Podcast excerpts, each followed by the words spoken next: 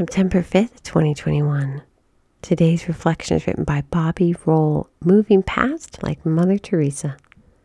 The day was gorgeous. Blue skies were adorned with fluffy clouds and a gentle breeze. As my husband and I walked along the sunny nature trail, I smiled at the couple passing us. The man never looked, but the well dressed woman gave me a quick glance over looked away with a sour expression. After the initial sting of hurt, I was annoyed. What the heck was her problem? Was she offended to see a Hispanic woman holding hands with a white guy? Was it my inexpensive Old Navy outfit? My plus size physique? Why was she judging me? I eventually shrugged it off and took solace in the fact that I wasn't like her, passing judgment on other people. But as I thought about it, my conscience chided me with the words in today's reading.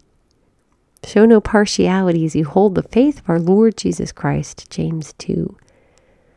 Ah, there have been many times when I looked at someone and sized them up, eyeing the statements on their slogan hat. I may have been friendly, but my mind quickly formed an opinion about them. I'm not proud of that. Makes me think about St. Mother Teresa, whose feast day we celebrate today. She was able to look at a person, see their heart, and how Christ dwelt within them she was able to see the God given dignity of people who were shunned and cast off by others.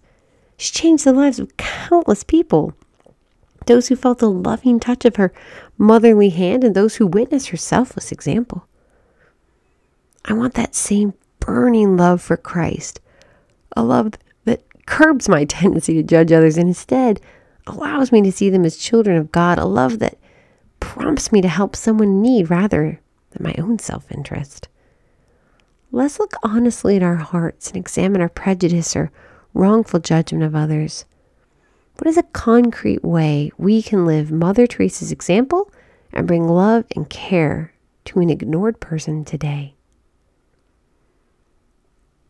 Lord Jesus, we thank you for this day and for this sisterhood. Help us to be less judgmental and more loving.